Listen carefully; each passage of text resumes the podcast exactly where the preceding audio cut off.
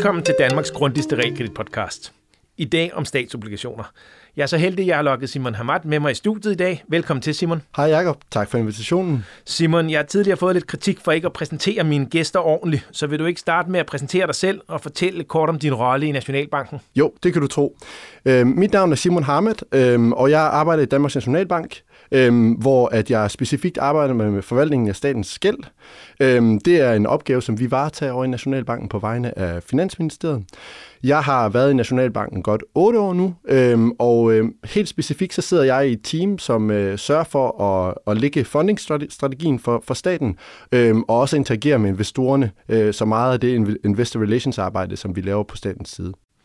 Og Simon, grunden til, at du er her i dag, det var fordi, jeg havde fornøjelsen af at være i USA med dig i forrige uge i arbejdsmedfør, hvor vi var rundt og besøge en række institutionelle investorer og snakke danske stater og danske realkreditobligationer.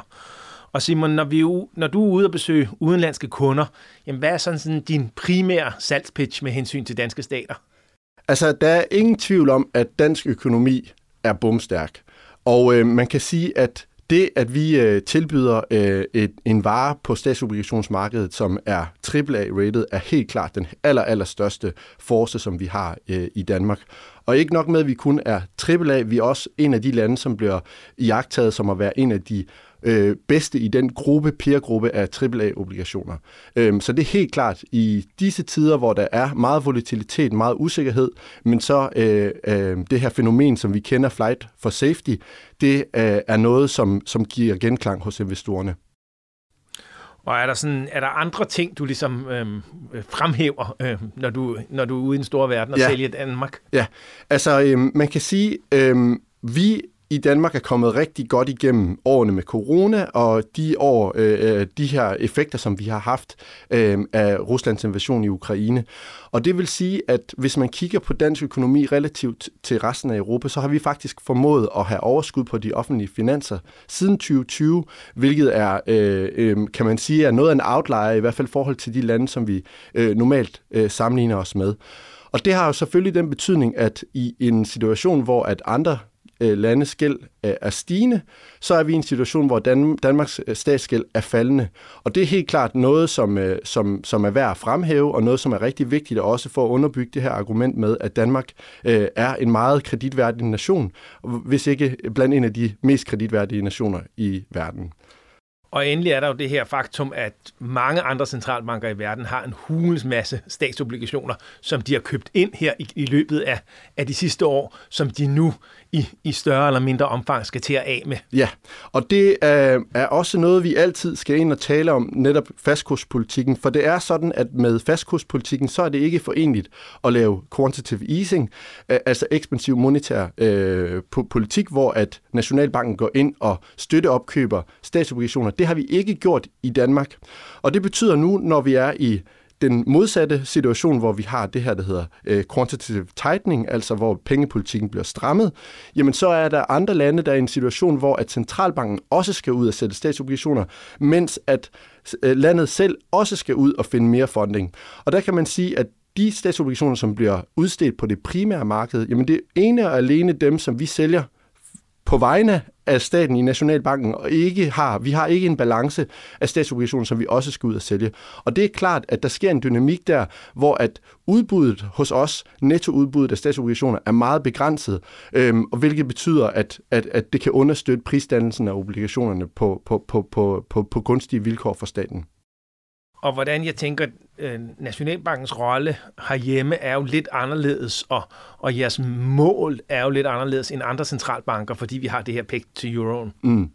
Ja, øhm, så, så, så man kan sige, at hele årsagen til, at statsgældsforvandlingen øh, ligger og blev flyttet fra Finansministeriet over til Nationalbanken i starten af 90'erne, det var for, at vi kunne koordinere bedre med fastkurspolitikken, fordi vi har kun det ene mål at føre fastkurs over for, for euroen, og derved implicit arve det inflationsmål, som der er i ECB. Øhm, så i den henseende, så kan det være en rigtig god idé nogle gange at koordinere. Så faktisk de team, vi sidder i, sidder vi både og forvalter statens øh, gæld, og samtidig også øh, har den praktiske implementering af, fa- af fastkurspolitikken i Danmark. Øhm, et, et, hvis vi skal nævne et enkelt dansk firma, som kom på banen en del gange under, under vores kundemøder derovre, øhm, så var det jo Novo Nordisk og, og deres nye øhm, middel mod fedme, som langt de fleste amerikanske investorer øh, havde hørt om. Ja, det, man må sige, det, var, det har været sjovt, fordi at man kan sige, det var, det var ikke engang os selv, der, der bragte det op, men mere det her med, at når man siger, at vi kommer fra Danmark af, så, øh, så kender de godt et øh, medicament, som bliver, øh, er opfundet i Danmark og, øh, og, og bliver produceret af et dansk firma. Så det er klart, at den, den, den historie har vi været igennem meget. Og man kan sige, at det der er lidt specielt ved, at, ved, ved Novo, det er blandt andet, at det har været med til at holde os øh, oven vande øh, i, i år i forhold til konjunkturbilledet. Øhm, men man kan sige, at det, der egentlig også er en vigtig historie for os at fortælle, når vi præsenterer dansk økonomi, det er egentlig, at vi har en meget diversificeret eksportsektor. Nu fylder, fylder Novo meget, men det er ikke mange år siden, at vi havde et lignende billede med Mærsk, da fragtretterne var høje. Og man kan sige, at på den måde, så har Danmark en god diversificeret eksport, og vi er en eksportnation, øh, øh, vi er et lille, en lille åben økonomi, og vi er også meget afhængige af, hvad der sker i omverdenen. Så det er klart, at det også er øh, en snak, man skal have med investorerne om, at selvom det går godt i dansk økonomi, så er vi meget afhængige af, hvad der sker af hvordan konjunkturbilledet ser ud i Europa og i global økonomi. Men nu er vi så i en situation, hvor der er en meget øh, øh, ukonjunkturfølsom øh, øh, øh, producent, som har meget stor succes. Og det er klart, det har rigtig store øh, konsekvenser for dansk økonomi, og vi kan blandt andet se, at det er noget af det, der er med til øh, at understøtte det her meget store betalingsbalanceoverskud, som vi ser øh, i de her år. Så det er lidt af en eventyrsfortælling, du driver på landevejen med, når du skal sælge danske statsobligationer. Ja, altså det tænker jeg, fordi at det, det, det er en del af en større fortælling om, at vi er et samfund, øh, som øh, har øh, øh, øh, lavet mange reformer for at understøtte den finans, finanspolitikken, og vi har nogle rammer i Danmark, som gør, at det også er attraktivt at have virksomheder i Danmark, øh, og, øh, og, og det ligesom er med, er med til at lave det her samlede billede af, at Danmark er en solid nation, og Danmark har, øh, har øh, gode udsigter til at møde øh, de her tider, hvor der er meget usikkerhed. Simon, når jeg prøver at, at få udenlandske investorer til at købe danske realkreditobligationer, så et spørgsmål, der altid kommer op, det er likviditeten. Øhm, og med al respekt, så er dit marked jo hvis jeg må kalde det dit marked, lidt mindre end, end mit marked, og nu tager jeg så æren for hele realkreditmarkedet. Hvordan, øhm, hvordan snakker du der udenom det, og hvordan adresserer du det, når du er ude? Altså jeg vil sige, først og fremmest så tror jeg ikke, at, øh, at det vil være rigtigt at sige, at vi, vi, vi, vi snakker udenom det. Øh, omvendt så er det faktisk noget, som vi rigtig gerne vil tale om, fordi at det er noget, vi har øh, virkelig for øje ind hos os. Så man kan sige, overordnet set, så er der rigtig god likviditet på det danske statsobligationsmarked, hvis vi sammenligner med sammenlignelige lande. Altså lande af samme størrelse, øh, og som har selvstændig valuta. Øh, og, og der kan man sige, der er likviditeten faktisk rigtig god på danske statspapirer. Så gør vi en række ting inde hos os for at understøtte den her udvikling. Noget af det første, jeg kan fortælle om, det er blandt andet, at vi har øh, øh, på vegne af staten lavet en masse konsolidering af statsgæld øh, og, og statens forpligtelser over de seneste år. Det er blandt andet øh, sådan, at vi inde i Nationalbanken øh, laver det, der hedder genudlån, hvor vi låner direkte ud til statsejede selskaber. Det kan være infrastrukturselskaber, såsom Metroen eller Femern-forbindelsen. Og øh, på den anden side udsteder øh, statsobligationer øh, direkte i markedet. På samme måde har vi også en ordning, hvor vi understøtter øh, almene boliger, hvor vi køber statsgaranteret almene bolig, realkreditobligationer, og på, med den anden hånd øh, udsteder statsobligationer. Og det er en udvikling, som har været med til at sørge for, at på trods af, at gælden er faldende, jamen så øh, har vi faktisk kunne opretholde øh, den, den samme brutto øh, mængde af statsobligationer de sidste nok 15 år. Så I samler ligesom alting under en paraply nu, ja. for at sikre likviditet? Nemlig lige præcis. Øhm, og så, har vi, øh, så bliver vi jo selvfølgelig også ved med kontinuerligt at kigge på, hvad er det for nogle obligationer, vi skal, vi skal udstede. Øhm, og, øh, og vi har blandt andet taget nogle obligationer ud af programmet. Øhm, primært nogle, hvor vi har, har, har genåbnet nogle obligationer, for eksempel at udstede i et femårigt punkt. Det er noget, vi ikke gør længere. Og så har vi nogle, nogle, nogle, nogle målsætninger for, hvor store vores, blandt andet vores 10- og 2-årige obligationer skal blive, for at sikre, at, at likviditeten også er gode øh, i dem. Så det er ligesom de ting, som, som vi gør. Og så derudover, så har vi jo øh, sådan en, en såkaldt primary dealer model. Der er nogle mailere, som øh, stiller priser på vegne øh, af staten, og det de er også med til så at give den her likviditet i markedet på, på interbankmarkedet, og det øh, giver en god prisdannelse på markedet, som investorerne også kan forholde sig til, når de så øh, skal handle i det sekundære marked. Og endelig har I jo de her bytteaktioner. Der er jo nogle investorer, der har øh, strenge præferencer for on-the-run-obligationen, for, for den, den, der aktuelt udstedes i, og derfor gerne vil af med den obligation, der ikke længere udstedes i. Ja, øhm, og man kan sige, øhm, vi som stat øhm, er i den situation, hvor vi har øh, en, en ret stor likviditetsbuffer øh, på statens konto i Nationalbanken. Og det vil sige, at vi har rigtig god mulighed for at understøtte markedet, blandt andet via det her, som du siger, med, med, med, med vores såkaldte switch-aktioner øh, eller ombytningsaktioner, hvor vi giver mulighed både for investorerne, men også for, for, for de her market makers, som skal stille priser, og giver mulighed for at netop at komme og sælge en off, et off-the-run-papir, mod så at få et nyt on-the-run-papir. Så det giver noget likviditet til investorerne, og det hjælper også med at, at, at nå de målsætninger, forventninger for, for størrelsen af, af vores obligationsserier. Og udover det, så laver vi også direkte opkøb, altså det, som hedder tabopkøb i markedet, hvor vi også kan understøtte øh, markedet øh, og likviditeten i markedet. Simon, langt den største del af jeres udstedelse er jo i, i danske kroner, men I gør også det, at I hver anden år kommer med typisk med en euro eller en dollarudstedelse. Hvor, hvorfor er det nødvendigt? Altså man kan sige, at, øh, at øh, overordnet set, så har vi et, et et, øh, et, et øh, låneprogram i udlandsk valuta øh, som, en, som en forsikring.